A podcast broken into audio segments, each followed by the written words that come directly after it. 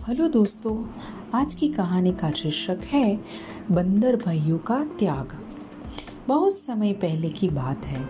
हिमालय के गले घने जंगल में नंदक नामक बंदर अपने छोटे भाई युलंद के साथ रहता था। उनके साथ ही अंधी बूढ़ी माँ भी रहती थी।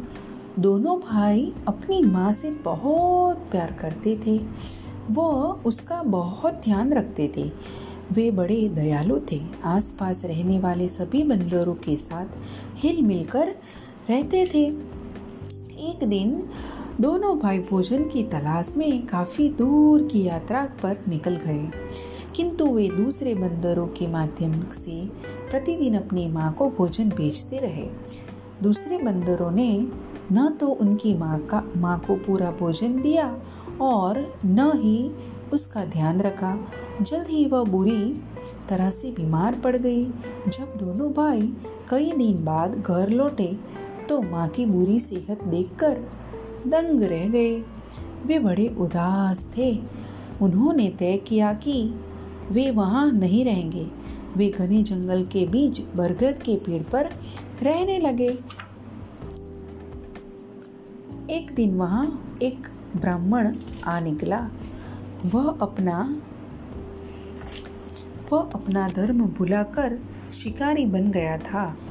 वह बंदर माँ पर तीर चलाने की, चलाने ही वाला था कि नंदक ने विनती की, कृपया मेरी माँ को छोड़ दो, चाहे तुम मेरा, मुझे मार दो। ब्राह्मण ने झट से उसे मार दिया और फिर से बूढ़ी माँ पर निशाना साध दिया। इस बार छोटे भाई ने आग्रह किया, कृपया मेरी माँ को मत मारो, चाहे मेरी जान ले लो। ब्राह्मण बड़ा ही दुष्ट था। उसने दोनों भाई, बंदर भाइयों को मारने के बाद बूढ़ी माँ के भी प्राण हर लिए। उसे यह सोचकर ही खुशी हो रही थी कि उसकी पत्नी वह बच्चे उसकी चालाकी और बहादुरी पर फूले नहीं समाएँगे। जब वह घर पहुँचा तो पड़ोसियों से पता चला कि पिछली रात उसके घर पर बिजली गिरी। उसके बीबी बच्चे आग में जल मरे। यह सुनते ही वह दुख के मारे पागल हो गया।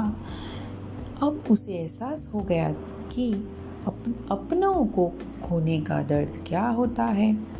बच्चों कहानी से हमें ये शिक्षा मिलती है कि दूसरों के प्रति निर्दय मत बनो वरना अपने कुकर्मों की सजा भुगतनी होगी।